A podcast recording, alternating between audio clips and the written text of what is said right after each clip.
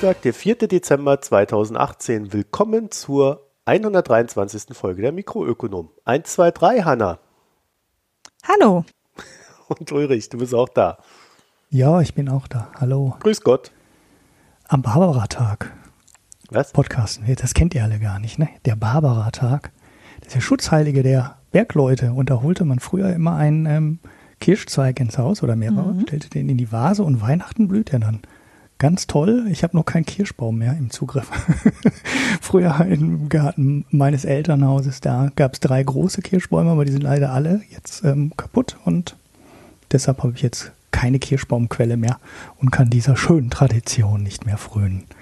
Ich werde es überleben. Ich glaube ja, der Ulrich, der macht immer nur so viel mit Tesla rum, weil er so eine, so eine heimliche Kohlenostalgie hat. Und am liebsten wird er jeden Tag im Bergbau gehen und Auf da jeden so Fall. richtig heizen. Ja, ich, ich rechne ja heimlich, rechne ich ja hier mit dem Hyperloop unterm Ruhrgebiet, ne? Durch die ganzen alten Schächte und so. Ist ja alles viel einfacher hier. hier ist ja alles schon gebaut, ne? Also Tunnel bauen ist ja nicht mehr, das ist ja ein Schweizer Käse hier. Gut, kommen wir mal zu den wichtigen Dingen des Lebens. Weihnachtsgeschenken. Weil Ivo hat ähm, dir und mir Weihnachtsgeschenke geschickt. Hanna dir auch?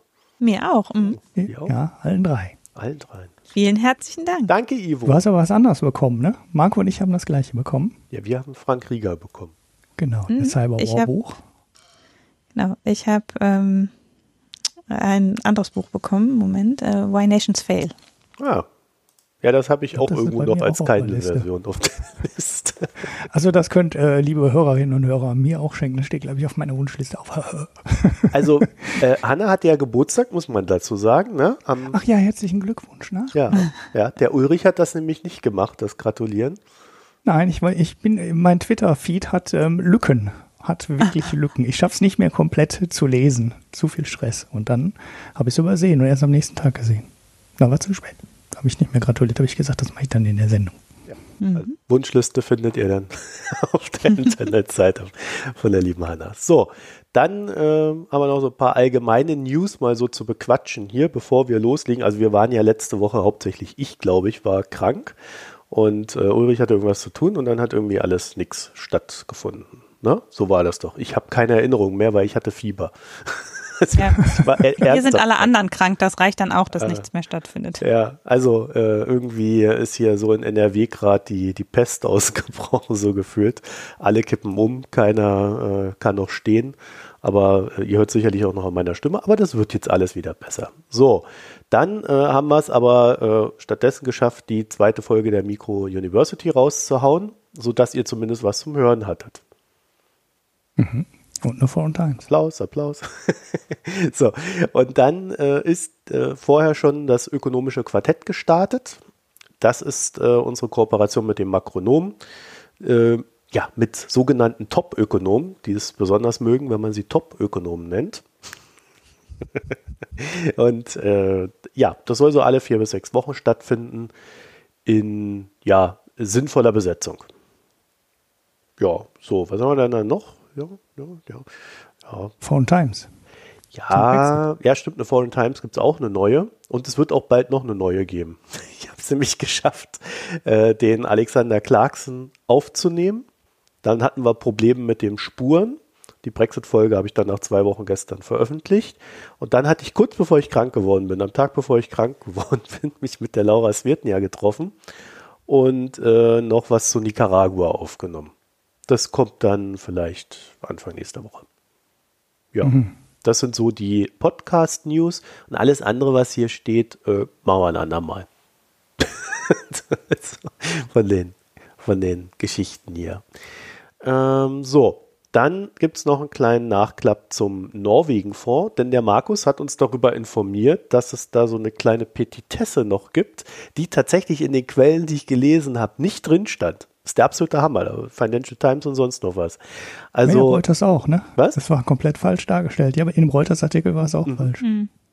also es gibt zwei äh, Fonds in, in Norwegen. Das ist einmal der große Ölfonds, den man als äh, Ölfonds Ausland bezeichnet. Und dann gibt es einen kleinen ja, Pensionsfonds, das ist der Ölfonds Inland. Und um den hat sich unsere Geschichte gedreht. Mhm. Und also das ist gar nicht der große 1 Million Dollar Fonds. Ne? Große, ne? weltbewegende ja. Nachricht, aber eine kleine technische, sehr interessante Geschichte. Ja. Schade, sage ich, aber äh, trotzdem äh, sehr interessant fand ich, äh, mich da reinzulesen. Aber da sieht man auch mal, also du kannst ja gute Quellen nutzen, wie du willst. Äh, irgendwie, wenn du kein Norwegisch kannst, kriegst du halt nicht mit, dass es sich um den anderen handelt. Ne? Ja.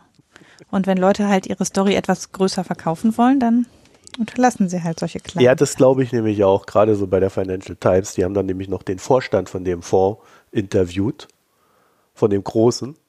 Und äh, das haben, also da kann ich mir nicht vorstellen, dass denen entgangen ist, dass es sich um den Kleinen handelt. Mhm. Naja, der Markus, der lebt in Norwegen und hatte sich gefragt, warum er in einem deutschen Podcast über die Geschichte hört, aber in Norwegen davon noch nichts mitbekommen hat. Weil wir besonders gut dann, informiert sind. Genau, und äh, ja, ja, und dann hat er mal vor Ort nachgefragt, dann sagten die alle, nee, nee, dann durchgelesen und dann hat, hat das uns dann auch erklärt, dass es nämlich zwei gibt, ja. Ja, vielen Dank für die Info. Deswegen äh, lieben wir unsere Kommentare und deswegen sollt ihr auch kommentieren. Jetzt sind nämlich unsere Hörerinnen und Hörer besser informiert als die Leser von Reuters ne? und der Financial Times, außer sie haben nochmal äh, eine Korrektur nachgeschoben. Ja, wahrscheinlich dann so ein Fünfzeiler stand es dann irgendwann mal richtig drin oder so, keine Ahnung. Ja, aber äh, wir, wir sind ja jetzt mittlerweile so weit, dass auch Deutschland just kurz vor unserer Sendung die äh, Diskussion aufgebrandet ist, auch einen Ölfonds zu gründen. Hat er das mitgekriegt? Kohlefonds? Nein. Ja, Nein. Clemens Fuß. Wahnsinn, der will einen Ölfonds machen. Na, na, na. Wie, na, na, na. Ein Exportüberschussfonds. Also er, genau, ein Exportüberschussfonds, ja. ja. Also er hat gesagt, das deutsche Öl ist die Bonität. Mhm. So, und ähm, mit dieser Bonität möchte er, so habe ich das verstanden, ähm, Kredite aufnehmen und, und die investieren. Oder wie? Hast du es anders verstanden? Ähm, ja, zunächst sagen wir vielleicht, Clemens Fuß ist der ähm, Präsident des SIFO-Instituts. Der Nachfolger ähm, also von Hans-Werner Sinn. Genau, jetzt nicht jemand, der völlig unbekannt ist und dessen Rat nie gehört wird, sagen wir mal so. Und ähm, der hat scheinbar da so eine Idee in seiner Schublade liegen gehabt, die nur auf den passenden Moment gewartet hat. Und ja, also er findet, Deutschland solle, also solle Überschüsse entsprechend in Niedrigzinsphasen nutzen, um eben das deutsche Gesamtkapital auf breitere Füße zu stellen und möglichst weit gestreut zu investieren. So habe ich es verstanden. Und er begründet das unter anderem mit dem Vorschlag von Friedrich Merz, dass insgesamt Aktiensparpläne oder Investitionen in Aktien incentiviert werden soll als Altersvorsorge. Und er bringt jetzt also so einen Fonds auch mit einem Altersvorsorgegedanken ins Spiel. Also die Regierung möge äh, den, die jetzigen Überschüsse vor dem Hintergrund des demografischen Wandels investieren, also aktiver investieren, als sie es bisher tut, um dann eben ähm, daraus einen Pensionsfonds quasi zu machen. Das ist das, was er wohl sich ungefähr denkt. Also ich habe so verstanden und deswegen habe ich gerade gesagt, Schulden mache ich habe es so verstanden, dass äh, sobald unsere Staatsschuldenquote unter, unter 60 Prozent sinkt, dass wir dann die Überschüsse, statt, sie, statt die Schulden zu tilgen, ja. die Überschüsse ja, genau. dafür benutzen, diesen Fonds zu kreieren. Und das ist ja für mich erstmal ein Schuldenmacher, weil man ja Schulden nicht zurückzahlt. Das heißt für mich auch, dass der Staat, wenn er die Schulden nicht tilgt, die Schuldenquote hochhält und, naja, seine Bonität niedriger ansetzt, als sie es wäre. Da kann er dann natürlich sagen, der Fuß, ähm, ja, das stimmt natürlich nicht, weil das sind ja Vermögenswerte, die dem dann gegenüberstehen und dadurch wird die Bonität gleich gehalten. Ja, es ist halt, also der Gedanke ist natürlich, also viele sagen ja, Deutschland sollte sich von der schwarzen Null wieder abwenden. Und das ist letztlich ja, er sagt das jetzt, er hat das Wort schwarze Null taucht nicht auf, aber äh, was er schreibt, ist letztlich auch, geringe Neuverschuldung und Haushaltsüberschüsse, also Haushaltsüberschüsse sollen nicht zur Schuldentilgung eingesetzt werden und eine gewisse Neuverschuldung sei vertretbar. Das heißt Abkehr von der schwarzen Null. Also muss man mal so klar sagen. Klingt für mich eher so, als ob er es genau auf Null haben will. Also er will es nicht unter Null. Also er will nicht positiv sein. Ja, nicht nee, er steht, statt danach weiter Schulden zu tilgen, könnte man eine gewisse Neuverschuldung und Haushaltsüberschüsse einsetzen. Ja, und das heißt ja, dass wenn du Geld verdienst, also der Staat hat, was weiß ich, dann 40 Milliarden Überschuss und äh, statt damit dann 40 Milliarden Schulden zu tilgen, sollen die halt in einen Fonds gesteckt werden. Ja, und, und eine gewisse Neuverschuldung steht da auch noch. Und äh, das ist eben, ja, also das ist ja was, was viele fordern ja, dass, dass die Regierung äh, nicht so drastisch in die, in die Schuldentilgung reingehen soll, sondern eben, das ist durchaus eine unter Ökonomen sehr weit verbreitete Ansicht, dass eben man die gute Bonität und dass wir so geringe Zinsen haben, äh, nutzen soll, um zu investieren.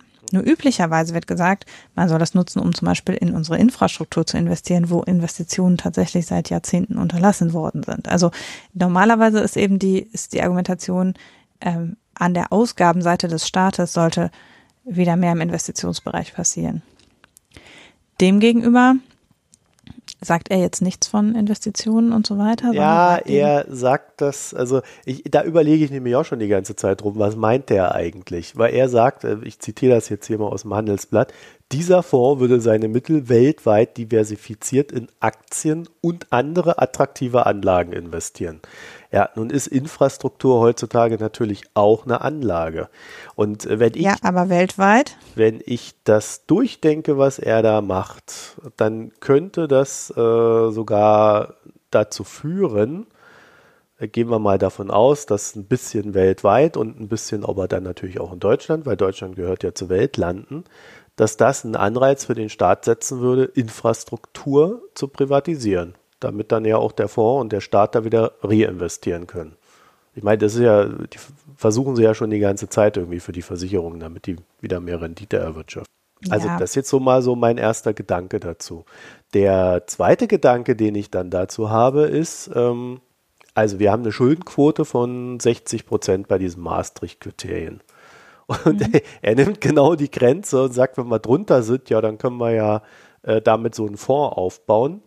Der, und äh, das muss man ja vielleicht mal dazu sagen, der Fonds soll 5% erwirtschaften, angelehnt an den norwegischen Staatsfonds, der ja 6% erwirtschaftet, also 5% per anno.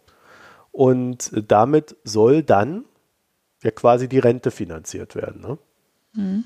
Wie die Ausschüttung mhm. funktioniert, weiß ich nicht, wie, wie das funktionieren soll. Aber wir haben ja in den letzten ja, zehn Jahren in Deutschland, glaube ich, eine Sache sehr gut gesehen. Keine einzige Landesbank hat irgendwas Gescheites zustande gebracht. Oder fällt euch einer ein? Nö. Nee. Aber wieso muss die, soll die Landesbank das Geld anlegen oder was? Nein. Nee, aber das ja, ist ja eine nee, staatliche. Aber es sollte halt eine staatliche Entität sein. Ja. Also es ist ja, ja. es ist ja eine, eine, Institution, die dem Staat unterliegt und die dann aus Renditedruck heraus, ja, also hier ist ja sogar eine Vorgabe, 5% pro Jahr, sonst knallt ja, Da sitzen dann die Aufsichtsräte, Politiker und sagen, jetzt wollen wir aber 5% haben. Und in der Niedrigzinsphase heißt das hohes Risiko. Und ähm, dann dann sehe ich hier schon wieder regelrecht vor mir, wie dann dieser Fonds in irgendeinen Crap investiert, weil er halt eine hohe Rendite braucht. Ja, und dann stehen die Rentner wieder da. Und das alles noch auf Kredit am besten. Ja, also ich, ich glaube, weiß nicht, ich bin da nicht so pessimistisch. Ich glaube schon, dass in der Lage, ja, wenn es Norwegen das kann, dann können wir das auch. So. Ja, äh, nicht unsere Landesbank und, äh, möglicherweise. Und ich sag mal, die 5% ähm, hat der Fuß auch nur da reingeschrieben, damit klar ist, dass keine Anleihen gekauft werden, sondern Aktien. Ne? Also, dass es in Sachwerte geht.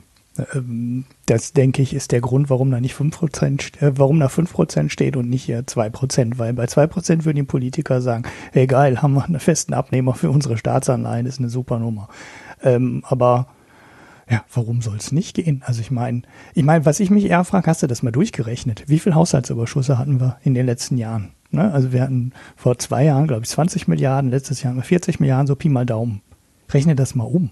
Das sind äh, bei 20 Milliarden Haushaltsüberschuss sind das 250 Euro pro Nase, die in so einen Fonds gesteckt werden. Was willst du denn davon finanzieren? Nee, er hat ja hier schon eine schöne Rechnung gemacht. Er sagt ja dann irgendwie, äh, wenn der Fonds jedes Jahr Schulden in Höhe von einem Prozent des Bruttoinlandsprodukts aufnimmt und aus Steuermitteln 0,5 Prozent, der wird derzeit etwa 17 Milliarden Euro zugeschossen werden, würde der Bürgerfonds bis 2050 ein Nettovermögen von rund 43 Prozent des Bruttoinlandsprodukts erreichen.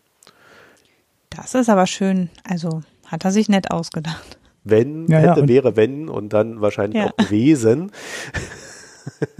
Darf halt zwischendurch nicht mehr so eine Rezession oder so, so, so fiese, unvorhersehbare Dinger passieren. Wir müssen dann halt dann noch mal so eine zehnjährige Aufschwungphase haben, wie wir sie jetzt haben, mit äh, Haushaltsplus, was wir, ja, wie sie gesagt, sehr lange nicht hatten. Und äh, dann klappt das alles schon. Äh, das kommt, glaube ich, aus dem gleichen Haus, der sonst immer vor riesigen Rentenlücken und äh, Kosten im Gesundheitssystem warnt. Äh, der halt macht jetzt auf einmal einen Plan für das Geld, was an anderen Stellen angeblich überhaupt nicht vorhanden ist und wo wir noch riesige Zahlungen rausleisten müssen. Der macht sich jetzt auf einmal Gedanken darüber, dass wir, wie wir dieses Geld, was wir gar nicht haben, ähm, dann investieren. Also so ein bisschen, finde ich ein bisschen komisch. Ähm, ich, also ich meine, ich habe nichts gegen die Idee. Ne? Ich finde diese Grundidee ähm, neben der umlagenfinanzierten Rente so einen kapitalgedeckten Stock aufzubauen. Aber ich weiß nicht, ob man das an Haushaltsminus koppeln muss. Ne? Also ähm, ich weiß nicht, ob man das an Haushaltsüberschuss ähm, koppeln muss.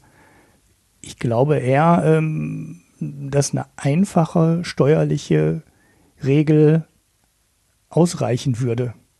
Also wir haben ja die Dinge auf dem, ne? wie heißt das eine Riester, Riester-Rente und das andere heißt, äh, mein Gott, wie hieß denn der Nachfolger, das für die, genau, das für die, ähm, ne, das ist ja im Endeffekt gar nicht so falsch gewesen, nur, Ja, aber es funktioniert nicht. ja, Weil du damit aber- nur ja, an den machst du- Stellen. Machst es halt einfach. Das Problem ist halt, dass es nicht einfach ist. Nee, Das es hat nichts mit einfach zu tun. Alles, was Anreize setzt dafür, dass man privat äh, äh, zusätzlich investiert, funktioniert nur für Leute, die Geld zu investieren haben.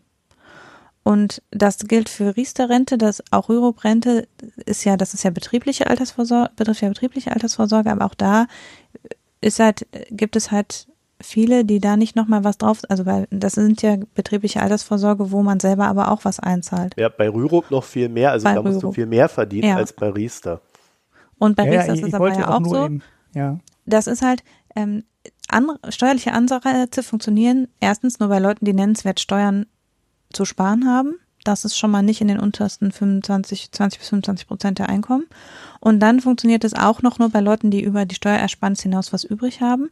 Und da sind wir ziemlich schnell schon bei 40 bis 50 Prozent der Haushalte. Und das sind genau die, die aber am meisten eine Zusatzrente brauchen werden später, weil die alle in der Grundsicherung landen werden mit der Mhm. Rente, die sie aus dem staatlichen System bekommen. Ja, und da Und- kommt ja die erste Perversität, ne? und da kommt ja die erste Perversität des Staates schon zum Tragen, weil die Leute, die in der Grundsicherung landen, aber trotzdem vorher was angespart haben für die Rente, das wird Ja, alles angerechnet. verrechnet. Genau. Ja, Und ja, und das natürlich, sowas könnte man korrigieren, dass es an, dass das angerechnet wird, solche Sachen. Aber grundsätzlich sind Anreize, privat vorzusorgen, sind halt was für Besserverdiener. Und, Ja. ähm, und Ich bin eine da nicht so skeptisch. Es gab, gibt immer die Vermögen, Entschuldigung, dass ich dich unterbreche, aber es gab immer diese vermögenswirksamen Leistungen, ne? wo der Arbeitgeber was dazu gibt und wo der Staat auch noch was dazu gibt. So, diese Konstruktion hat sich, glaube ich, drei Jahrzehnte lang verkauft wie geschnitten Brot. Wirklich wie geschnitten Brot. Wenn du als junger Mensch zu einer Bank gekommen bist und gesagt hast, ich will irgendwie sparen, oder du hast den Arbeitsvertrag unterzeichnet, haben dich sofort der Arbeitgeber darauf hingewiesen, die Gewerkschaften haben dich sofort darauf hingewiesen, ne, hey, hier gibt es noch vermögenswirksame Leistungen, so viel musst du auf jeden Fall sparen. Das hat drei Jahre lang, drei Jahrzehnte lang echt gut funktioniert mit den vermögenswirksamen Leistungen. Und dass das bei Riester nicht mehr funktioniert hat, ist, liegt meiner Meinung nach nur daran, dass die dieses Ries- Riester äh, gebührenmäßig kaputt konfiguriert haben, Ja. die ähm, ganzen Beratungs-, also Stiftung Warentest und wie sie hießen, alle ausgerechnet haben, ähm, mach es nicht, weil das ist ein völlig überteuertes Produkt. Alles, ähm, das war zu kompliziert, weil du musstest jedes Jahr deinen Antrag stellen. Und wenn du so eine einfache Regel im Endeffekt ähnlich wie Riester, ne? aber freier. Ne? Nicht so, dass der Fonds darf keinen Wertverlust verzeichnen. Das wäre eine der Regeln, zum Beispiel bei Riester. Ne? Das Geld muss so angelegt werden, dass du nie im Minus landest. Ne? Du musst immer mindestens das Geld rausbekommen, was du reingezahlt hast. Das führte dann dazu, dass die halt alle fast ausschließlich in, in Anleihen investiert haben, weil bei Aktien gab es halt dieses Kursrisiko und das hat sich dann keiner getraut. Und für eine Alters, eine langfristige Vorsorge oder einen langfristigen Sparplan musst du halt in Aktien gehen und wenn du das einbaust als Regel, keine Kursverluste, schließt du die langfristig erfolgreichste Anlageklasse direkt aus. Dann war das Ding viel zu aufwendig. Ist ja nachträglich alles, alles auch korrigiert worden. Jetzt muss er den Antrag, glaube ich, nur noch alle zwei Jahre oder alle vier Jahre stellen, außer es ändert sich was zwischendurch. Und es hat das Produkt aber kaputt gemacht, weil es war beratungsintensiv, die Produkte waren nicht wirklich gut, die dahinter verkauft wurden. Ähm, wenn du das einfach machst und du sagst dann so eine Regel, ne? also du, du, du zahlst 50 Euro ein im Monat, der Staat packt 50 Euro drauf. So, dann kriegst du für Kinder noch Geld ähm, obendrauf. Und das musst du einmal ausfüllen und dann musst du 18 Jahre lang dich nicht mehr melden, dass du ein Kind hast, sondern du kriegst halt 18 Jahre einfach die Förderung gezahlt, ohne irgendwelche weitere Nachfrage. Du gibst da halt nur einmal was ab. Und ich glaube, dass man auf der Basis ähm, schon wieder eine Lösung aufsetzen kann, die erfolgreich ähm, ist. Und dann, dann musst du das, musst du dich mit den Tarifpartnern noch an den Tisch setzen, dass die auch irgendwie ein Interesse haben, das ähm, selber zu verkaufen, indem zum Beispiel ein Arbeitgeberzuschuss obendrauf kommt.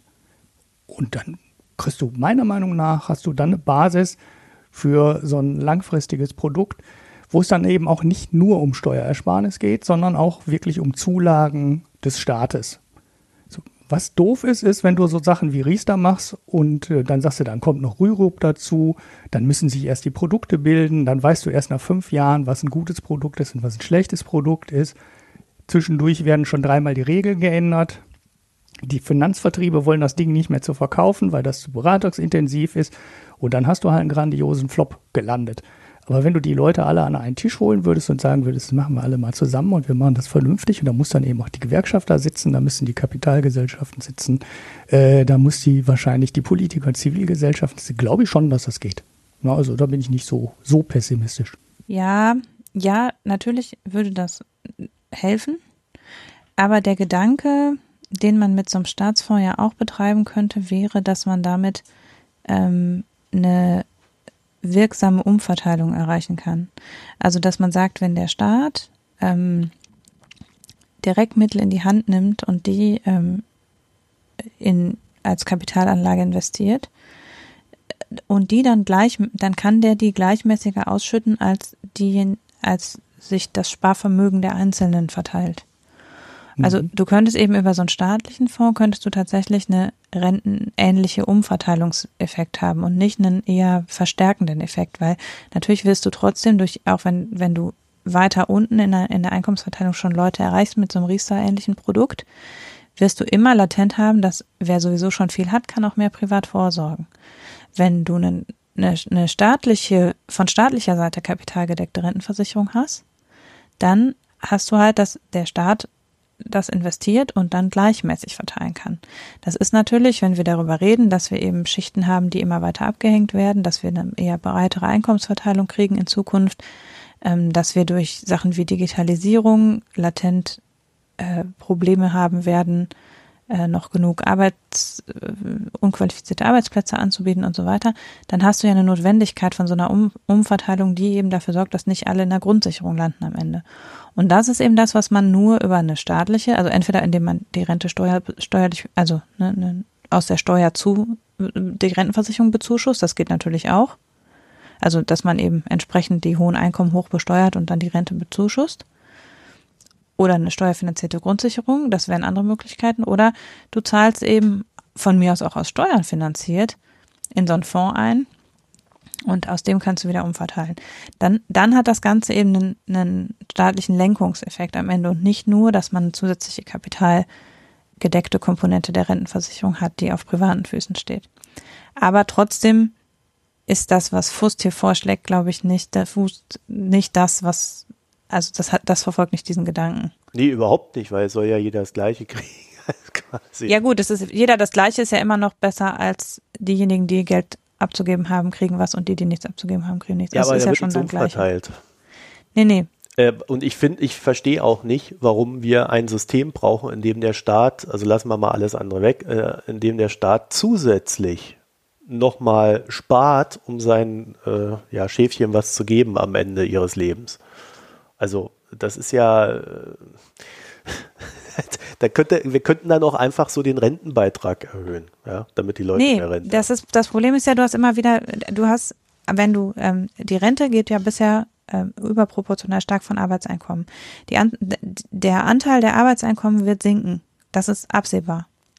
Der, die aus demografischer Sicht und aus struktureller Sicht beides. Also die die zunehmende Automatisierung, Digitalisierung geht in diese Richtung und die Demo- Demografie ohnehin. Das führt dazu, dass du immer weniger Einzahler in die Rentenversicherung hast. Dadurch, dass ja die Sozialbeiträge gedeckelt sind und die hohen Einkommen nicht überproportional stark in die Rentenversicherung einzahlen. Und ähm, damit wird die Beitrags müß, welcher würde die Beitragslast, wolltest du die Rentenversicherung auch in 20 Jahren oder 25 Jahren noch decken können, wird die Beitragslast unglaublich hoch für die, die noch Beiträge zahlen. Das geht also nicht, weil wir ja eben eine umlagefinanzierte Rentenversicherung haben. Und ähm, wenn man muss also irgendwie zu erreichen, dass man aus irgendwelchen anderen, dass man irgendein anderes Einkommen für die Rentenversicherung erschließt. Das ist klar, dass dieses Problem ist bekannt. Also, dass die Rentenversicherung auf andere Füße gestellt werden muss, ist klar. Jetzt hast du mehrere Möglichkeiten. Du kannst es über Steuer regeln. Das ist das, das skandinavische Modell. Ähm, du hast eine relativ hohe Einkommenssteuer, die auch relativ hart, äh, äh, relativ hart die hohen Einkommen äh, belastet dann kannst du, dann kannst du die, die Rente bezuschussen oder vollständig steuerfinanzieren. Dann bist du raus aus der Nummer wie mit den Rentenbeiträgen. Solange du natürlich die Steuer auf Kapitalerträge auch entsprechend erhebst. Und äh, die andere Möglichkeit ist eben, zurückzugehen zu einer kapitalgedeckten Rentenversicherung. Also jetzt Kapital aufzubauen, das ist das, wo dieses Beispiel hingeht letztlich mit dem Staatsfonds, ist, dass man te zumindest teilweise zurückgeht, weil Deutschland hatte schon mal eine kapitalgedeckte Rentenversicherung, möchte ich anmerken, zu einer kapitalgedeckten Rentenversicherung. Das heißt, dass du nicht Umlage finanzierst, sondern ansparst für die Zukunft. Wenn du, wenn du an die Steuern rangehst, was du ja in jedem Fall tust damit, ja, also ob du das jetzt nun äh, mit der Fußmethode machst oder ob du das äh, direkt ins Steuersäckel greifst, du gehst an die Steuern ran. Und äh, das kommt für mich halt am Ende quasi, äh, ja, ich meine, ob, ob du es dann über die Lohnsteuer oder Einkommensteuer holst oder woher auch immer, das Geld muss halt vom Bürger kommen. Egal wie du das Kind nennst. Ja, aber der Punkt ist ja, dass man es heute, also wenn man das in so einem Fonds macht, dann spart man es heute aus dem relativ hohen Steueraufkommen an für die Zukunft, wo das Steueraufkommen auch geringer sein wird. Wenn man aus, wenn man das nicht macht, dann wird man in Zukunft das aus dem Steueraufkommen die Rente bezuschussen müssen, weil man es aus Beiträgen nicht mehr kann. Machen Und wir dann schon, ne? wird man dafür eine neue Steuer einführen müssen. Wir machen Also- aber auch die Rente ist ja auch schon zum Drittel ungefähr aus Steuergeld finanziert. Also das Was eigentlich nicht darf, kurz- ne? Was eigentlich nicht darf, genau. Das war mal eine der Ja. Grundregeln, dass das nicht sein darf. Aber ähm, ich habe es gerade auch mal gegoogelt, als Amazon Logistics bei dir. Es sind 28 Prozent des Gesamthaushaltes und 66 Prozent des Sozialetats und 91 Milliarden im Jahr 2018. Und 2020 werden es wohl 100 Milliarden sein und äh, ja, steigt halt jedes Jahr an, weil immer mehr Mhm. auf die Rentenkasse verlagert wird und ist im Moment so ungefähr ein Drittel der Rentenausgaben kommen schon über die Steuereinnahmen. Ja, und das ist halt was, also ähm, äh, am Ende glaube ich, ist halt, sind halt so Vorschläge wie das von so einem Staatsfonds, sind ein bisschen auch ein Feigenblatt, um nicht auszusprechen, dass wir grundsätzlich an die Rente ran müssen, also an das System, wie wir Rente finanzieren. Das klingt ja so wie, ah, da machen wir da was zusätzlich. Ne? Also so, Mhm. dann machen wir da so einen Fonds, der, der trägt dann ein bisschen dazu bei. Ja, weil wir jetzt Aber schon wissen, dass die Lücke Und das war Riester ist. auch schon. Ja. Also wir, wir wussten das schon, als Riester eingeführt wurde, war schon klar, die Rente muss zurück zu einer teilweisen Kapitaldeckung. Mhm. Und ähm, aber keiner sagt das. Keiner sagt, wir müssen an das Rentensystem grundsätzlich ran, sondern man kommt halt mit so Plänen, was man noch ergänzen könnte, so flickenteppichmäßig um die Ecke. Ja, wobei Genau, ich dir da ein bisschen Plan widersprechen fehlt, ne? will, Hanna. Wir hatten in der, in der Rentendiskussion, die wir jetzt Anfang des, oder nicht Anfang des Jahres, aber Mitte des Jahres hatten wir eine große Rentendiskussion in Deutschland. Man vergisst es ja immer so schnell. Ne? So ist ja schon, so viel passiert ja immer so viel. Und da, da war das eigentlich schon klar. Da haben alle gesagt, ja, also das, was die GroKo da macht, das ist eigentlich ziemlicher Mist.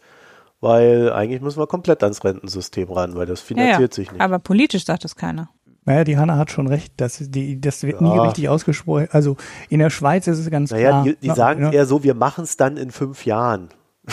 Wenn die nächste Ja, aber in der Regierung Schweiz sagen sie es. Ne, in der Schweiz gibt's eine Grundrente und eine kapitalgedeckte Rente und eine Betriebsrente. So, da sprechen die ganz offiziell von drei Säulen und fertig aus. Da ist es definiert und ähm, umgesetzt als Reform. Und in Deutschland diskutieren wir seit 30 Jahren eigentlich darüber, dass wir irgendeine kapitalgedeckte Rente brauchen, weil wir demografisch halt in Probleme reinlaufen. Und wir haben jetzt eigentlich schon drei Jahrzehnte verballert ähm, und nichts Vernünftiges. Also ne, Riester war halt ein Versuch, der ist aber völlig gefloppt. Das war eigentlich auch schon am Anfang klar, dass das floppen wird, weil, der, wie gesagt, die Regeln habe ich ja gerade schon mal kurz genannt, die nicht dazu führen können, dass man das sinnvoll macht. Ähm, ob man das dann über so einen gemeinsamen Staatsfonds macht, das, ich meine, könnte, ja, könnte man ja auch machen. Man nimmt, man nimmt da die Löhne da rein und einen Staatszuschuss da rein und dann baut man so einen Staatsfonds auf. Das ist, glaube ich, relativ, mir, mir ist an der Stelle relativ wurscht, wie man diese Idee aufbaut. Ne? Ob man so einen Riester mit Zuschüssen macht auf privater Basis, ob man das als Staatsfonds macht. Das Problem ist, wir reden überhaupt nicht über kapitalgedeckte Altersvorsorge und wir bräuchten das. Ne? Wir, Deutschland wächst nicht, Deutschland schrumpft, wir laufen in dieses demografische Problem rein. Wir haben aber jetzt Geld. Deutschland ist jetzt ein reiches Land und wir könnten jetzt dieses Geld nehmen und das wie Norwegen auf der ganzen Welt investieren. In Länder und in Regionen, die dieses demografische Problem nicht haben, wo auch noch in Zukunft Wachstum sein wird und die Wirtschaftskraft steigen wird und zwar auch stärker als in Deutschland. Und dann ist es halt auch für alle Seiten gut. Nur ähm, wir machen, ne, Hanna hat es ja gerade schon gesagt, das ist so ein Flickenteppich. Das wird nur dran rumgeschustert und da fehlt der große Entwurf und der große Plan dahinter. Und was natürlich das Ganze mit den Überschüssen, ähm, was man ja auch bedenken muss, ist, ähm, wir haben ja letztlich ähm, einen anderen großen Überschuss, nämlich den Leistungsbilanzüberschuss. Der ist im Prinzip auch äh, Kapital, was wir in der Zukunft mal werden abrufen können, weil es ja Vermögen ist, was Deutschland in Form von Krediten an das Ausland vergeben hat. Ähm, nur ist das vermutlich ein sehr ungleich verteilter Vermögensberg, den wir dann später mal, also äh, in der Theorie, und das zeichnet sich natürlich auch ab, irgendwann werden wir diesen riesigen Leistungsbilanzüberschuss wieder abbauen. Also das daraus entstandene Auslandsvermögen wieder abbauen. Weil wenn wir nicht mehr so viel produzieren, dann exportieren wir auch nicht mehr so viel und dann holen wir das Vermögen aus dem Ausland zurück. Aber die Frage ist, wer hält diese Vermögen im Ausland? Ja, vermutlich nicht derjenige, der in der Grundsicherung am Ende des Lebens landet. Ja, also ich Das heißt- auch nicht. Genau. Ja, um es mal Das plastisch heißt, dann darzustellen. haben wir eben ein mutmaßlich sehr ungleich verteiltes Vermögen, Ja. was wir aufbauen. Würden wir es schaffen, von diesem, auch von diesem riesigen Überschuss quasi runterzukommen ähm, und das eben irgendwie gerichteter, sagen wir mal, ähm, aufzubauen, wäre das natürlich ein Vorteil. Aber ja, der Vorschlag ist natürlich trotzdem ein bisschen merkwürdig. Und ich finde so interessant, dass der das halt so aus der Schublade. Also das finde ich wirklich. Der März sagt was von Steuervorteilen für Aktiensparpläne und zack, liegt das Ding auf dem Tisch beim Handelsblatt. Mhm. Also das finde ich schon. Naja, gut, das ist ja auch ein Think Tank, ne? Die müssen ja den Ja. ganzen Tag denken und so Sachen dann in den Tank legen. Also ich, Ja, aber das In hätten den sie ja, Schrank als die legen, Rentendiskussion im Sommer kam, auch schon anbringen können. ja, das war aber Ja. ein passender Zeitpunkt. ja. Ich meine, jetzt klingt es, ich meine, das ist ja der gleiche, also es ist nicht der gleiche Mist, wie ihn der März gesagt hat, aber es ist ja äh, schon in eine ähnliche Richtung und ähm, sie, sie benutzen jetzt quasi das, um zu sagen, ja, okay, der März, ja, der, der lässt halt die Arme runterfallen, aber hier, wir vom IFO-Institut, wir haben ja schon immer an die Armen gedacht und an die Benachteiligten.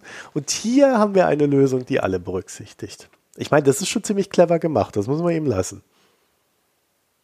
Und jetzt steht das Jetzt. IFO-Institut sogar noch als quasi Heilsbringer da. Naja, so große Frage, Wellen hat das, glaube ich, nicht bereit Na komm, wann haben wir das in einer, in einer ökonomischen Diskussion schon mal gehabt, dass das IFO-Institut auf der Seite der Armen stand?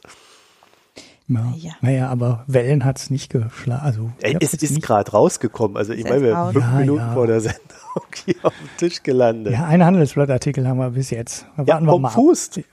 Ja, ist ja okay. Ich, ich glaube, Du das bist äh, ja wird echt- nicht breit diskutiert werden. Du bist ja alles, alles niederreden. Immer alles schön. Hab ich ja gar nicht. Typisch Hab ich ja deutsch. gar nicht. Ich hab Deswegen grad haben wir so einen Leistungsbilanzüberschuss.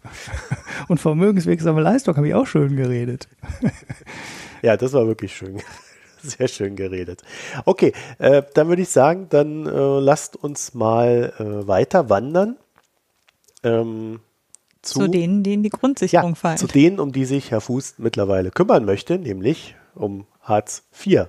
Da gab es irgendwie aus irgendeinem Grund auch schon wieder so eine hochbrandende Debatte. Ich vermute, es lag daran, dass die SPD gesagt hat, oh, Hartz IV finden wir jetzt doch nicht mehr so geil, oder? Ja, es war ja, das war auch so ein geschicktes Außer Schublade ziehen äh, Move, glaube ich. Also es war so, es fing damit an, dass Andrea Nahles, glaube ich, war es tatsächlich, gesagt hat, man müsse Hartz IV doch mal überdenken. Ähm, daraufhin ist Robert Habeck irgendwo rausgesprungen und hat gesagt, wir hier haben da schon einen festen Plan. Wir wollen nämlich Hartz IV abschaffen und gegen die sogenannte grüne Grundsicherung ersetzen. Was die grüne Grundsicherung? Ja. Hat er es echt so genannt? Es heißt so. Er nennt es, glaube ich, nur Grundsicherung. Ach so, okay. Aber das, es gibt dazu ein Grundlagenpapier bei den Grünen. Okay. Also die, die Partei, die Grünen. Okay, ich dachte, er hat es grüne ja. Grundsicherung genannt. Nee, nee, es ist halt, die Grünen haben schon lange diese Idee von der Grundsicherung. Die hat er jetzt schick formuliert, dann in einem Zeitartikel äh, niedergelegt, glaube ich. Ähm, oder die Zeit hat zumindest zuerst darüber berichtet. Die hatten von ihm diesen, diesen Entwurf vorgelegt bekommen. Und damit meine ich, war die Diskussion angestoßen, die dann dazu passte, dass es auch Studien im Bereich Hartz IV gab. Also das hat, dass diese Studien sind völlig losgelöst von dieser politischen Diskussion entstanden, ließen sich aber damit auf einmal auch journalistisch besser verwerten und so sind sie so ein bisschen an die Oberfläche gekommen, scheint mir. Also ähm, hat die SPD will übrigens Hartz IV gar nicht abschaffen. Im zweiten, dritten, fünften Satz hat Andrea Nahles dann gesagt, ja, man wolle nicht mehr so viel Druck auf die Leute ausüben, aber prinzipiell müsste schon Arbeit sich immer noch lohnen und nur wer leistet, dürfte auch was bekommen. Also sie ist dann da sehr zurückgerudert und hat so 95 Prozent der tollen Aussage, wir müssen uns von Hartz IV abwenden, direkt wieder rückgängig gemacht. Aber irgendwie scheinen also die SPD jetzt doch erkannt zu haben, dass ihre Wähler Hartz IV nicht so gut fanden. Und also ihre ähm, dann nicht mehr Wähler, ja. Ihre nicht mehr Wähler, genau. Und äh, dann gab es eben eine relativ neue Studie und eine Studie, die im Sommer erschienen sind, äh, die beide ja ähm, ziemlich widerlegen, was äh, also hinter diesen politischen Vorschlägen sowohl von Andrea Nahles als auch von Habeck steckt ja der Gedanke, dass Hartz IV auch nichts gebracht hat. Ähm, und das ist tatsächlich ultra umstritten, was der Effekt von Hartz IV ist. Also mhm. ähm, die äh, politisch wird eben von der Linken, von der Grünen und jetzt wohl auch von der SPD gesagt, nein, es hat viele Leute in Armut gestürzt, ohne dass es einen nennenswerten Vermittlungserfolg oder Senkung der Arbeitslosigkeit gebracht hat. Jetzt haben wir natürlich eine ganz starke Senkung der Arbeitslosigkeit gegenüber Anfang der 2000er Jahre. Das ist nicht wegzudiskutieren. Die Frage ist nur, hat es mit Hartz IV zu tun oder nicht? Mhm. Und das kausal herauszufinden, ist tatsächlich ausgesprochen schwierig. Und dazu gibt es eine Reihe von Studien. Und es gibt eben jetzt zwei jüngere Studien, die dann zufällig jetzt eben in der FAZ und auch im Spiegel ähm, dann thematisiert worden sind. Und ähm, diese Studien kommen nun gerade zu einem etwas anderen Ergebnis als viele der Vorgängerstudien. Und äh, damit sehr, sind damit sozusagen sehr im Sinne der FAZ quasi, denn äh, diese beiden jüngeren Studien finden eben, dass es durchaus einen nennenswerten Effekt irgendwie zwischen 40 und 60 Prozent des Rückgangs der Arbeitslosenquote auf den auf Hartz IV zurückzuführen ist und der Rest eben auf gute Konjunktur und solche Sachen. Also weil wir hatten eben auch eine Phase von sehr guter Konjunktur und die Arbeitslosenquote kann auch deshalb zurückgegangen sein. Ähm, und die versuchen diesen Effekt zu zerlegen und kommen eben zu dem Ergebnis, dass ähm, eben ein hoher Anteil, zumindest die Hälfte dieses Rückgangs äh, durch die Harzreform begründet wurde. Wobei interessanterweise, wenn man in die Details guckt, nicht durch Hartz IV, sondern eigentlich durch Hartz III. Äh, und das ist was, was wiederum an vielen Stellen nicht erwähnt worden ist. Ich muss den Artikel noch finden, in dem es erwähnt worden ist. Ähm, also es gibt ja, die Harzreform haben mehrere Komponenten. Ähm, das eine ist die Reform der Jobcenter, das ist Hartz III. Also dass eben die ehemaligen Arbeits, äh, das Bundesamt, äh, das in Bundesagentur umbenannt wurde und die Arbeitsagenturen in Jobcenter umbenannt wurden. Äh, dann wiederum, äh, das hat ja damit zu tun, dass die Vermittlungspraxis geändert worden ist. Und äh, diese Änderung der Vermittlungspraxis wird laut dieser jüngsten Studie ähm, hat sie wesentlich dazu beigetragen, also begründet die den überwiegenden Anteil am Rückgang der Arbeitslosenquote und eben nicht die Sanktionierung, die mit dem Hartz IV, äh, also die Reform des ehemaligen Arbeitslosen, der ehemaligen Arbeitslosenhilfe zu ALG II, die eben ja unter dem Titel Hartz IV firmiert, äh, das genau erklärt nur einen sehr kleinen Teil des Rückgangs der Arbeitslosigkeit. Mhm. Ähm, Was heißt das denn konkret? Also die geänderte Vermittlung? Ja, das wiederum. Also wenn es keine also, Sanktion ist. Also ich hätte jetzt gesagt, das liegt dann halt daran, wenn du den Job nicht annimmst, kürzen wir dir die Hilfe. Nee, das hätte eben jetzt, nicht Ulrich, ne? denn da wollte genau. ich gerade mal einsetzen, denn der Andreas ja. Peichel vom IFO-Institut hat äh, just auch diese Woche äh, da ein Interview gegeben und äh, in der Zeit äh, gab es letzte Woche Donnerstag, glaube ich, auch einen großen Hartz-IV-Sonder irgendwas, bla. Und äh, es sind nur drei Prozent, die bei den Sanktionen deswegen sanktioniert mhm. werden, weil sie keinen Bock zum Arbeiten haben. Der Rest mhm. ist, weil er irgendwo nicht erscheint oder irgendwelche Briefe nicht beantwortet und sonst noch was. Ja, oder irgendwelche von den völlig schwachsinnigen Auflagen nicht erfüllt, ja. muss man auch mal sagen. Also ja. so Sachen wie, dass eben erwachsene Kinder ähm, nicht mehr bei den Eltern wohnen können, weil dann kriegen die kein Hartz IV mehr und so. Also das alles sind ja auch Fälle, die zu Kürzungen führen, ja. Die man alle für sich genommen nochmal diskutieren kann, wie sinnvoll und so die sind, aber die eben nicht mit Jobannahme zu tun haben, ja. Mhm. Okay, aber was heißt denn dann Hartz III? Nochmal, das, das war ja meine Frage. Was Änderung der Vermittlungspraxis jetzt konkret bedeutet, wenn ich jetzt arbeitslos wäre. Also ähm, in dieser Studie sagen die, äh, dass eben die ähm, früher, also dass jetzt nicht, nicht nur Sanktionierung gemacht wird, sondern dass das ja sozusagen so, eine, so, ein, so ein Programm des, der, also dass eben die Jobcenter sich vorher nicht als Vermittler verstanden haben und jetzt als Vermittler stehen, äh, verstehen, das ist so das, das, das Credo quasi in der Studie. Aha. Also dass eben äh, die aktive Unterstützung äh, und das Bereitstellen von Jobs und das Vorschlagen von Jobs und so weiter, dass das alles vorher nicht äh, gemacht wurde. Also dass die, dass jetzt innerhalb der äh, Arbeitsagentur die Jobvermittlung äh, hauptsächlich auch mit Anreizen versehen ist und so weiter und nicht mehr die Verwaltung der, der, hm, der Arbeitslosenhilfe. Ah, okay, ja, ja, okay. Also ähm, dagegen ging es um eine, um eine ideologische Veränderung auch. Also die ja. haben. Man kann das aber kritisch sehen, weil das natürlich gleichzeitig auch der, der Hebel ist, über den sehr viel äh, geschaffen worden ist, was einfach nur ein statistischer Effekt ist, ne? Weil zu dieser Änderung der Vermittlungspraxis ja auch ein wesentlich größerer Umfang an Um- und Weiterbildung und äh, also es gibt ja kaum noch ABM-Maßnahmen, das war ja früher das Mittel quasi, sondern jetzt werden ja viele Weiterbildungen, Umschulungen, ähm, Nebenstudium und was weiß ich alles angeboten. Das alles zählt ja auch unter diesen Paradigmenwechsel von der Jobvermittlung. Und diese Leute zählen aber umgekehrt auch alle nicht in die Statistik. Und mhm. natürlich ist das wiederum ein Effekt, den man dann auch in Frage stellen kann. Also da erscheinen ja recht regelmäßig so bereinigte Arbeitslosenquoten, wo diese ganzen Leute mit aufgeführt werden, die eben gleichzeitig durch diese eingeführten neuen Maßnahmen mit den Harzgesetzen jetzt immer so ein Pool bilden von Leuten, die eigentlich arbeitslos sind, aber nicht als arbeitslos zählen. Mhm. Und das muss man schon, das muss man schon auch, also da würde ich so ein bisschen, also das wäre, äh, habe ich gedacht, als ich die Studie gelesen habe, ist dieses, die, die sagen, also einerseits ähm, würde das eben zu einer geringeren, das habe ich nicht so ganz verstanden, geringeren Trennungsrate führen. Das heißt, Leute werden gar nicht erst arbeitslos aus Angst, dass sie dann in Hartz IV fallen, wenn ich es richtig sehe. Mhm. Ähm, und äh, das, das erklärt aus dieser Studie sehr viel von dem Rückgang der Arbeitslosenquote das ist letztlich ja auch ein Effekt, also so ein Angsteffekt wie die Sanktionierung, nur ohne Sanktionierung. Ähm, und das andere ist eben dieses mit den Vermittlungsleistungen. Da frage ich mich eben, wie viel davon ist tatsächlich ein Effekt, dass die Jobcenter besser vermitteln und wie viel ist nur, dass sie einfach jetzt viele Leute aus der Arbeitslosenstatistik rausnehmen können. Da weiß ich immer nicht, wie sehr Ökonomen da geneigt sind, den Zahlen zu vertrauen und nicht dahinter zu gucken. Mhm. Das kann man ja, aber natürlich ja jetzt, da müsste man mit denen sprechen. Ja, ja, also da, da ist mir die Studie dann auch zu kompliziert oder nicht. Ja, ich habe die Diskussion äh, versucht zu verfolgen auf Twitter, aber das hat mich dann auch ähm, überfordert. Was sicherlich dazu beigetragen hat, aber das haben die angeblich modelliert, ist äh, dieser Rückgang der Frühverrentung, äh, der ähm, ja auch irgendwie da drin steckt. Ne? Also es betraf wohl vor allem ältere Arbeitnehmer, die sich halt, mhm. äh, die halt nicht mehr äh, vor der Rentengrenze aufhören zu arbeiten oder, oder halt weniger. Ne?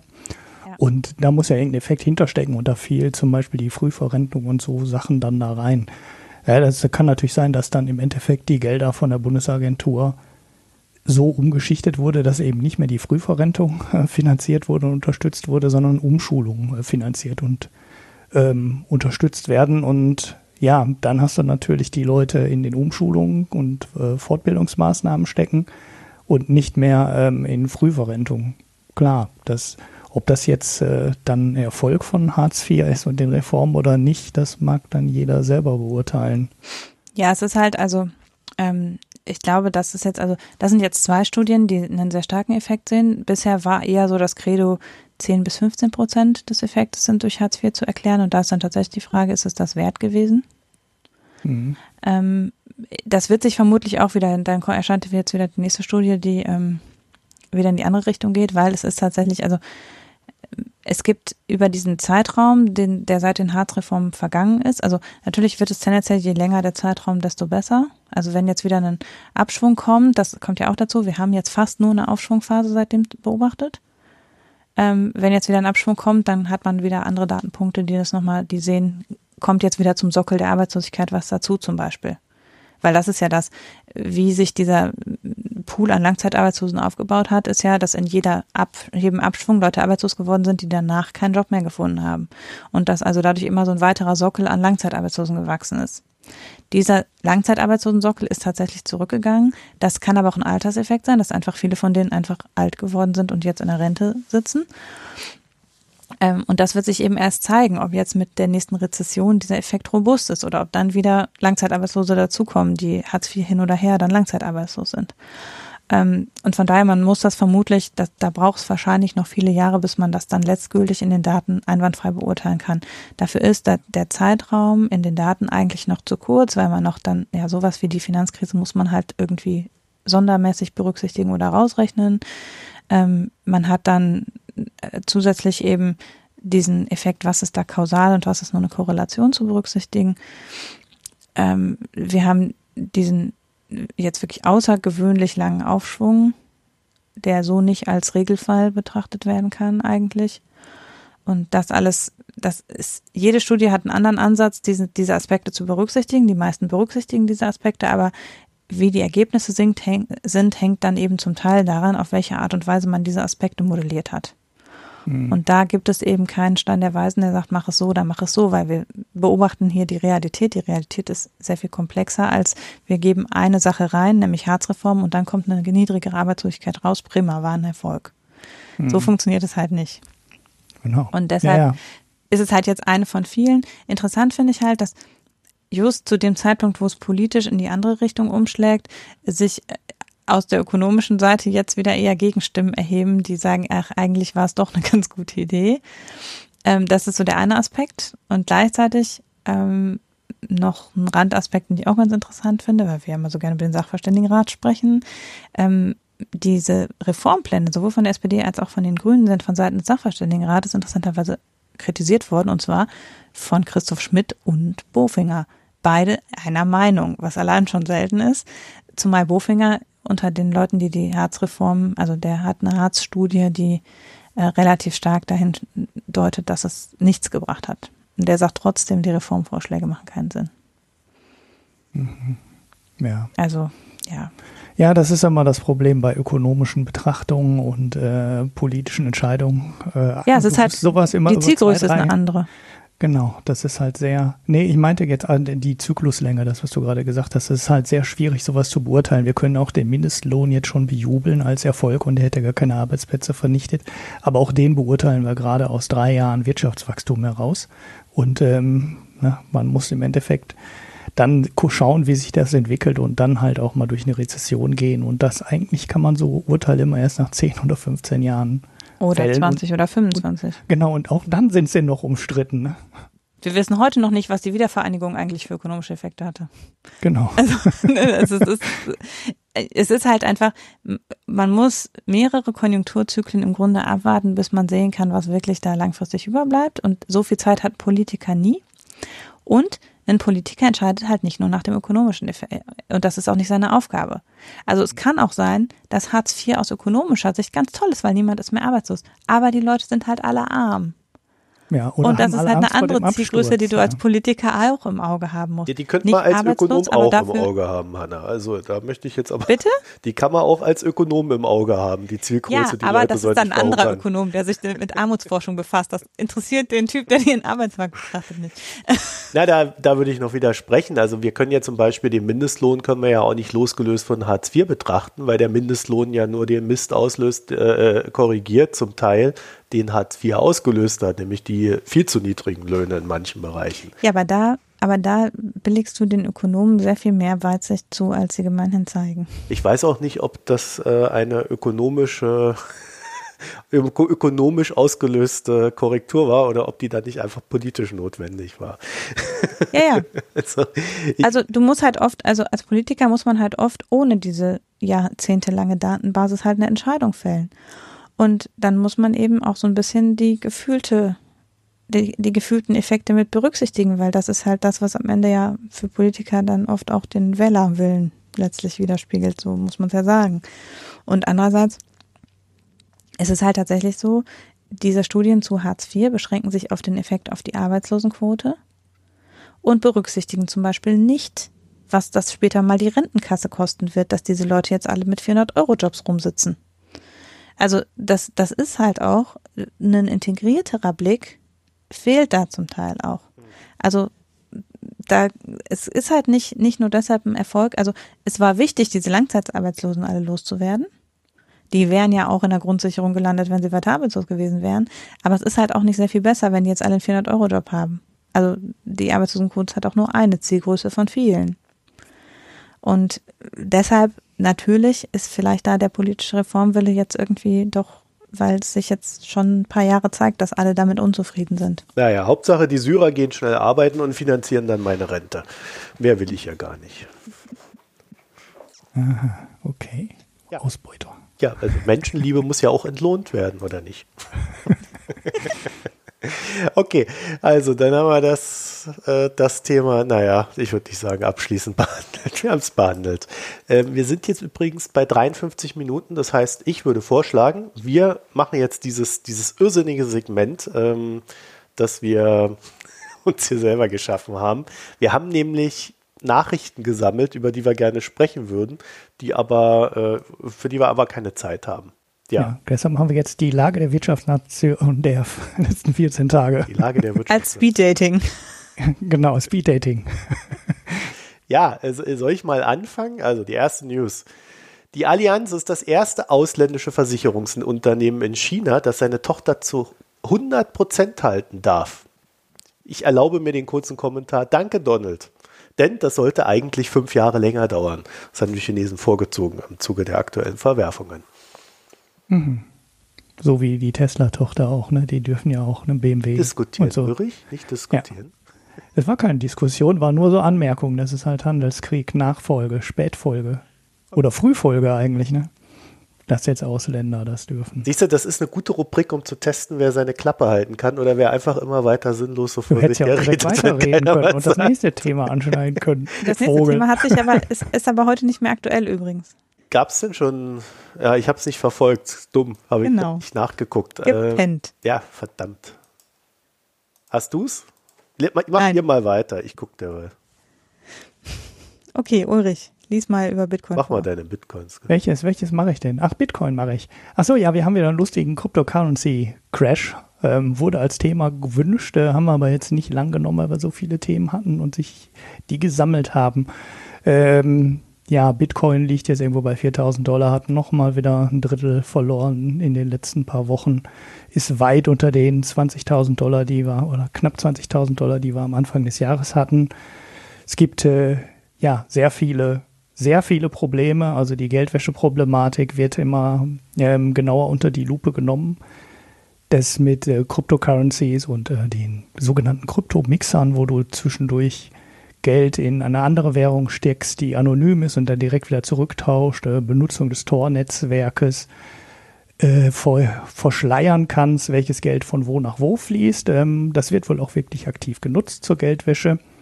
Das ist so eine Sache, auf die geschaut wird und wo man den Menschen im Moment ein bisschen unklar ist, äh, welchen Einfluss das auf die Kryptowährung hat, weil das wird wohl schon einige Leute geben, die das nutzen, eine Geldwäsche über Cryptocurrencies.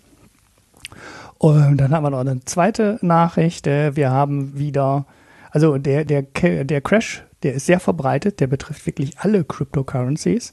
Und wir sind inzwischen an der Stelle angelangt, wo wir nur noch ähm, so acht bis zehn, je nachdem, wo der Kurs gerade liegt, Cryptocurrencies haben, die mehr als eine Milliarde wert sind.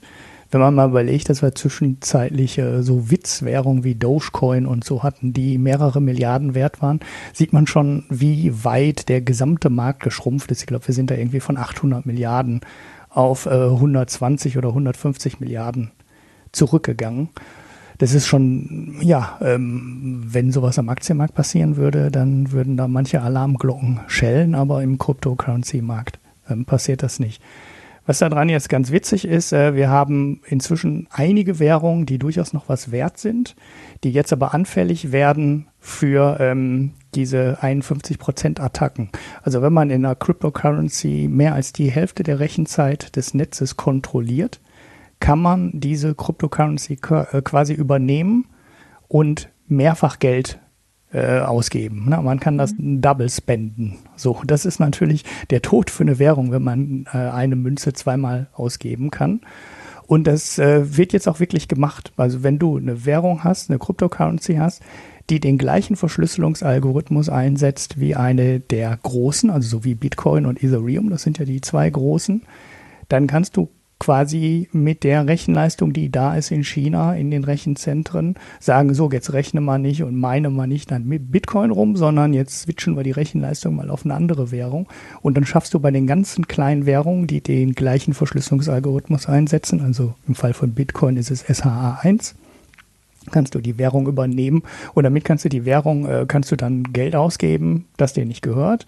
Äh, und im Endeffekt äh, vernichtest du die Währung dadurch, weil wenn nicht mehr klar ist, äh, wer das Geld ausgegeben hat und dass das Geld ausgegeben wurde, ist die Währung im Endeffekt nutzlos. Und es ist jetzt auch schon ähm, bei neun oder zehn Währungen irgendwie sowas in der Größenordnung passiert. Und dann sieht man auch, warum man nicht in jede blöde Mist Shit Coin Currency Geld investieren sollte, weil die sind angreifbar.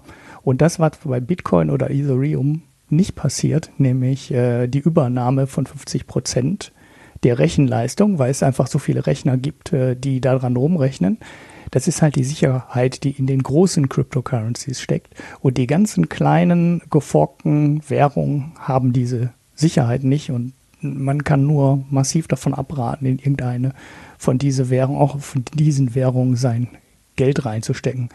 Ich äh, verlinke einen Artikel aus der NZZ, wo das übrigens noch gar nicht angesprochen wird, was ich gerade gesagt habe, ähm, die ähm, gehen noch auf einen anderen Punkt, nämlich dass die Bitcoin-Mining-Kapazität insgesamt sinkt, weil sich für keinen mehr rechnet. Also selbst wenn du den Rechner bezahlt hast und du fast kostenlosen Strom hast, wie wir es ja mal früher gesehen haben auf Bildern, wo wirklich ein Wasserkraftwerk am Fluss steht, eine Turbine antreibt und da die eigentlich nur dazu dient, ähm, ein Bitcoin Rechenpool mit Energie zu versorgen.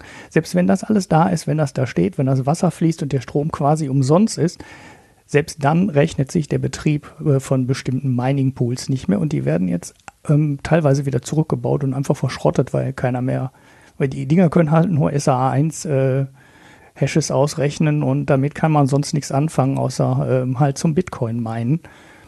Und ja, die sind, äh, die werden jetzt abgebaut und das hat auch wohl auch schon Einfluss auf die Gesamtrechenleistung des Bitcoin-Netzwerkes. Die sinkt jetzt nicht dramatisch und massiv, aber sie sinkt zum ersten Mal nachhaltig. Und äh, dadurch. Und jetzt musst du langsam mal zum Schluss kommen, Ulrich. Du sollst hier kurz das ist jetzt der letzte Satz. Guck mal, wo ich Speed bin. war das und, aber nicht. Und in der Folge die Transaktionskosten wieder leicht ansteigen. Ende der Nachricht. So, ich schließe das an mit dem Iran, okay?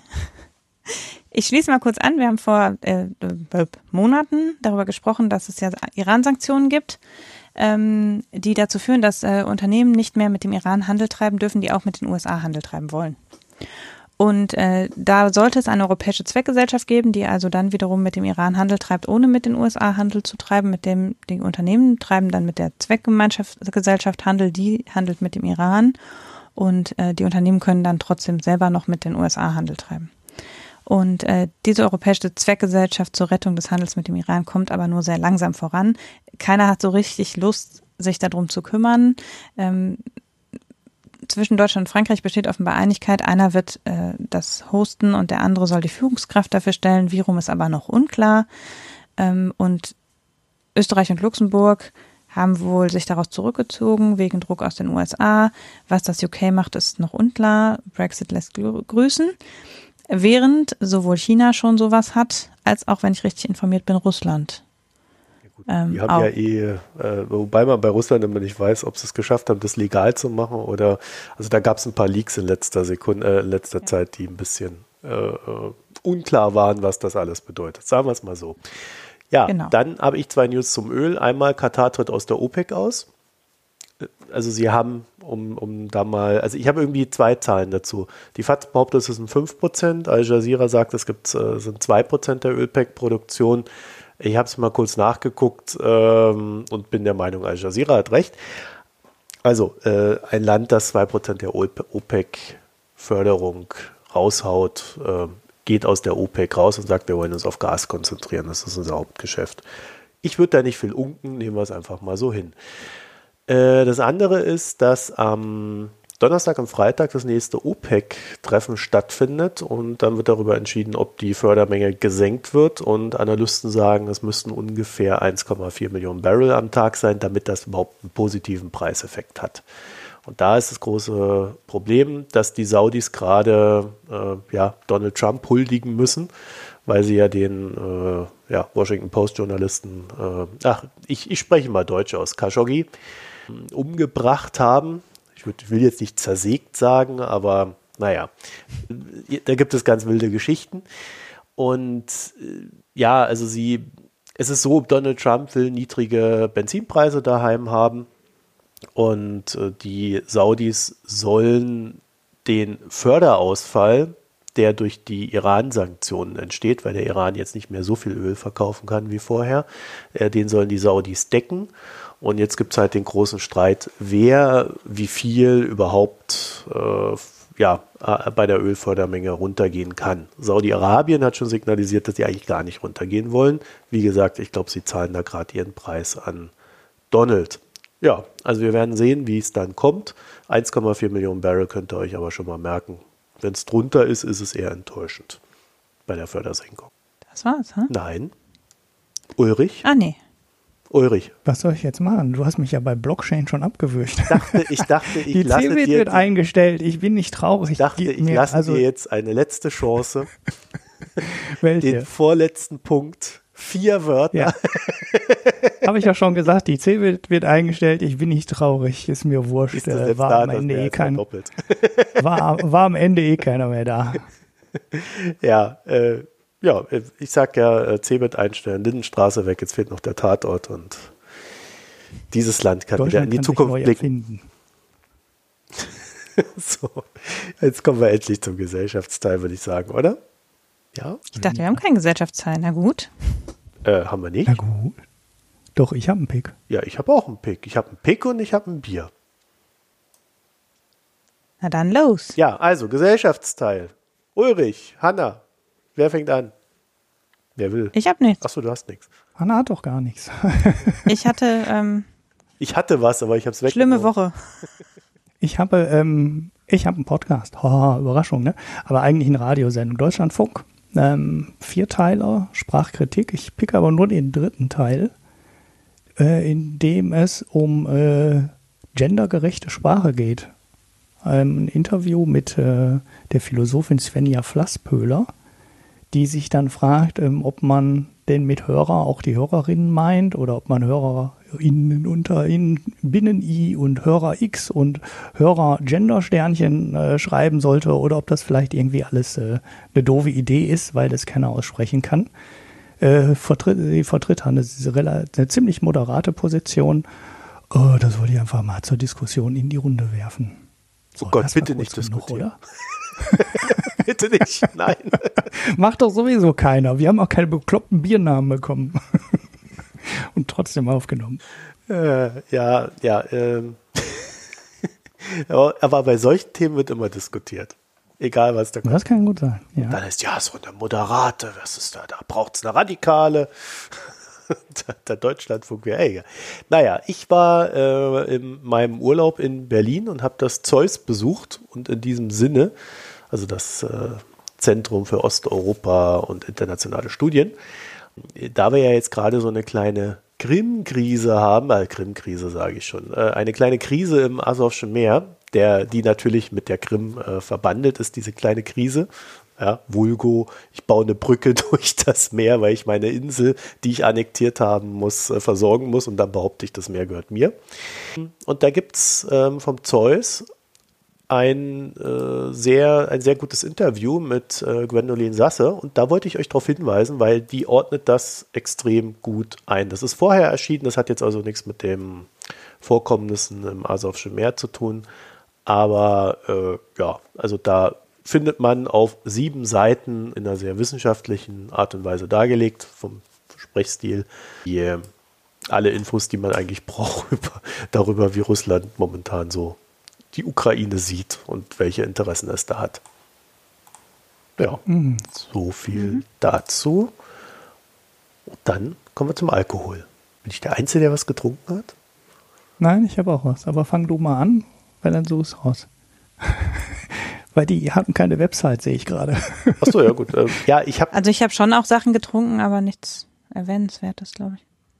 Also ich habe Sekt getrunken aber keinen besonderen. Und ja, nee. Als ob das dröhnt. ja. Aber ich habe nichts, nichts Nennenswertes getrunken. Es gibt hier in Köln so ein, äh, ich glaube, das habe ich schon mal erzählt, so ein Pop-Up-Store, wo dann alle zwei Wochen so ein neuer Laden drin ist, äh, wo es dann neues Essen gibt. Und da war ich dann irgendwie letztens drin, vor zwei Wochen oder so. also bevor ich Urlaub hatte und krank wurde. Und äh, da habe ich getrunken das fette Wie. Kölner Bier. Von der Freigeist Bierkultur, die dieses Bier entworfen hat für den Burgerladen Die fette Kuh. okay. Und die fette Kuh, das ist irgendwie so, so, das heißt immer, es sei der Burgerladen, aber also ich weiß nicht, ich finde das, ich finde den eher, eher lahm, den Burger. Also der ist eine ziemlich lahme Kuh, aber die machen halt ein gutes Marketing. Und die betreiben auch noch einen zweiten Shop namens Worst Case Szenario. Das ist fast so gut wie die Biernamen. Können wir direkt weitermachen, weil ja also schon beim ersten Mal keiner mitgemacht Und, und, und die Inhaberin heißt Andrea Bratu. Andrea Bratu. Also äh, ja, sehr ähm, brataffin, die junge Frau. Und ja, sie haben so nebenher, haben sie irgendwie so eine Art Merchandising aufgebaut. Das heißt, du kannst äh, irgendwie die fette Schürze, das fette, was weiß ich, Kochbuch und, und alles Mögliche kaufen. Also das fette oder, oder die fette oder wie auch immer, in welcher Variante, äh, ist so dieses Markending geworden. Und dann haben sie sich halt auch ein Bier kreieren lassen. Mhm. Ja, das fette Wies. Das mhm. schmeckt ziemlich scheiße. also, Nach der Vorrede war die Pointe jetzt ein bisschen klar. also ich weiß nicht, das, das, äh, das war echt, ähm, ja, also der, der, das Bier ist so gut wie der Burger, sagen wir es mal so. Also, beziehungsweise der Burger ist besser als das Bier, aber äh, es ist einfach kein gutes Bier. Es, es schmeckt irgendwie so nach nichts. Es ist, äh, hat, es macht keinen Spaß. Es ist so, ich weiß auch nicht. Es ist einfach nicht meins. Ja, also nichts mhm. Nettes für mich. Bäh. Okay. Das schreibe ich rein. Bäh. Bäh. Warum Bäh kommt in den Kurzkommentar? Äh, ja. Ich hatte ein Pilz, ein Ritterpilz. Ich glaube, das war noch eins von den Bieren, die mir der Max geschickt hat. Ich bin mir jetzt aber nicht mehr hundertprozentig sicher. Ich habe es nicht mehr nachgeguckt, habe zwar ein Foto davon gemacht.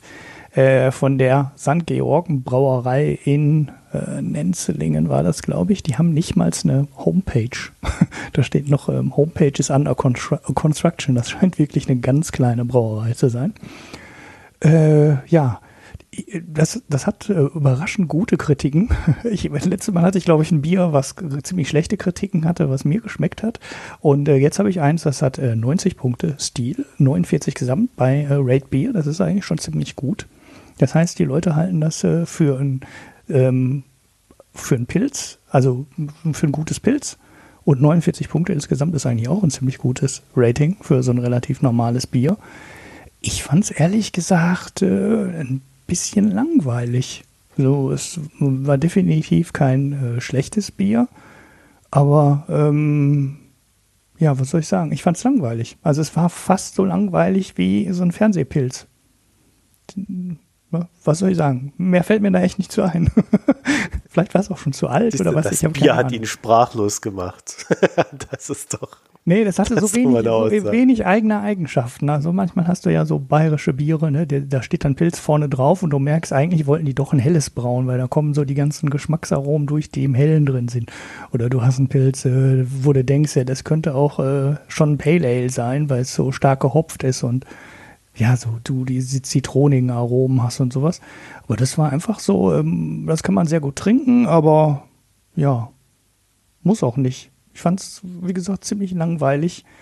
Da habe ich, also selbst in der Kategorie Pilz, ne, die ja generell eigentlich so eine langweilige Kategorie ist, weil die doch logischerweise relativ ähnlich alle schmecken, fand ich es auch noch selbst dafür, dass man weiß, dass es ein Pilz ist, äh, relativ langweilig.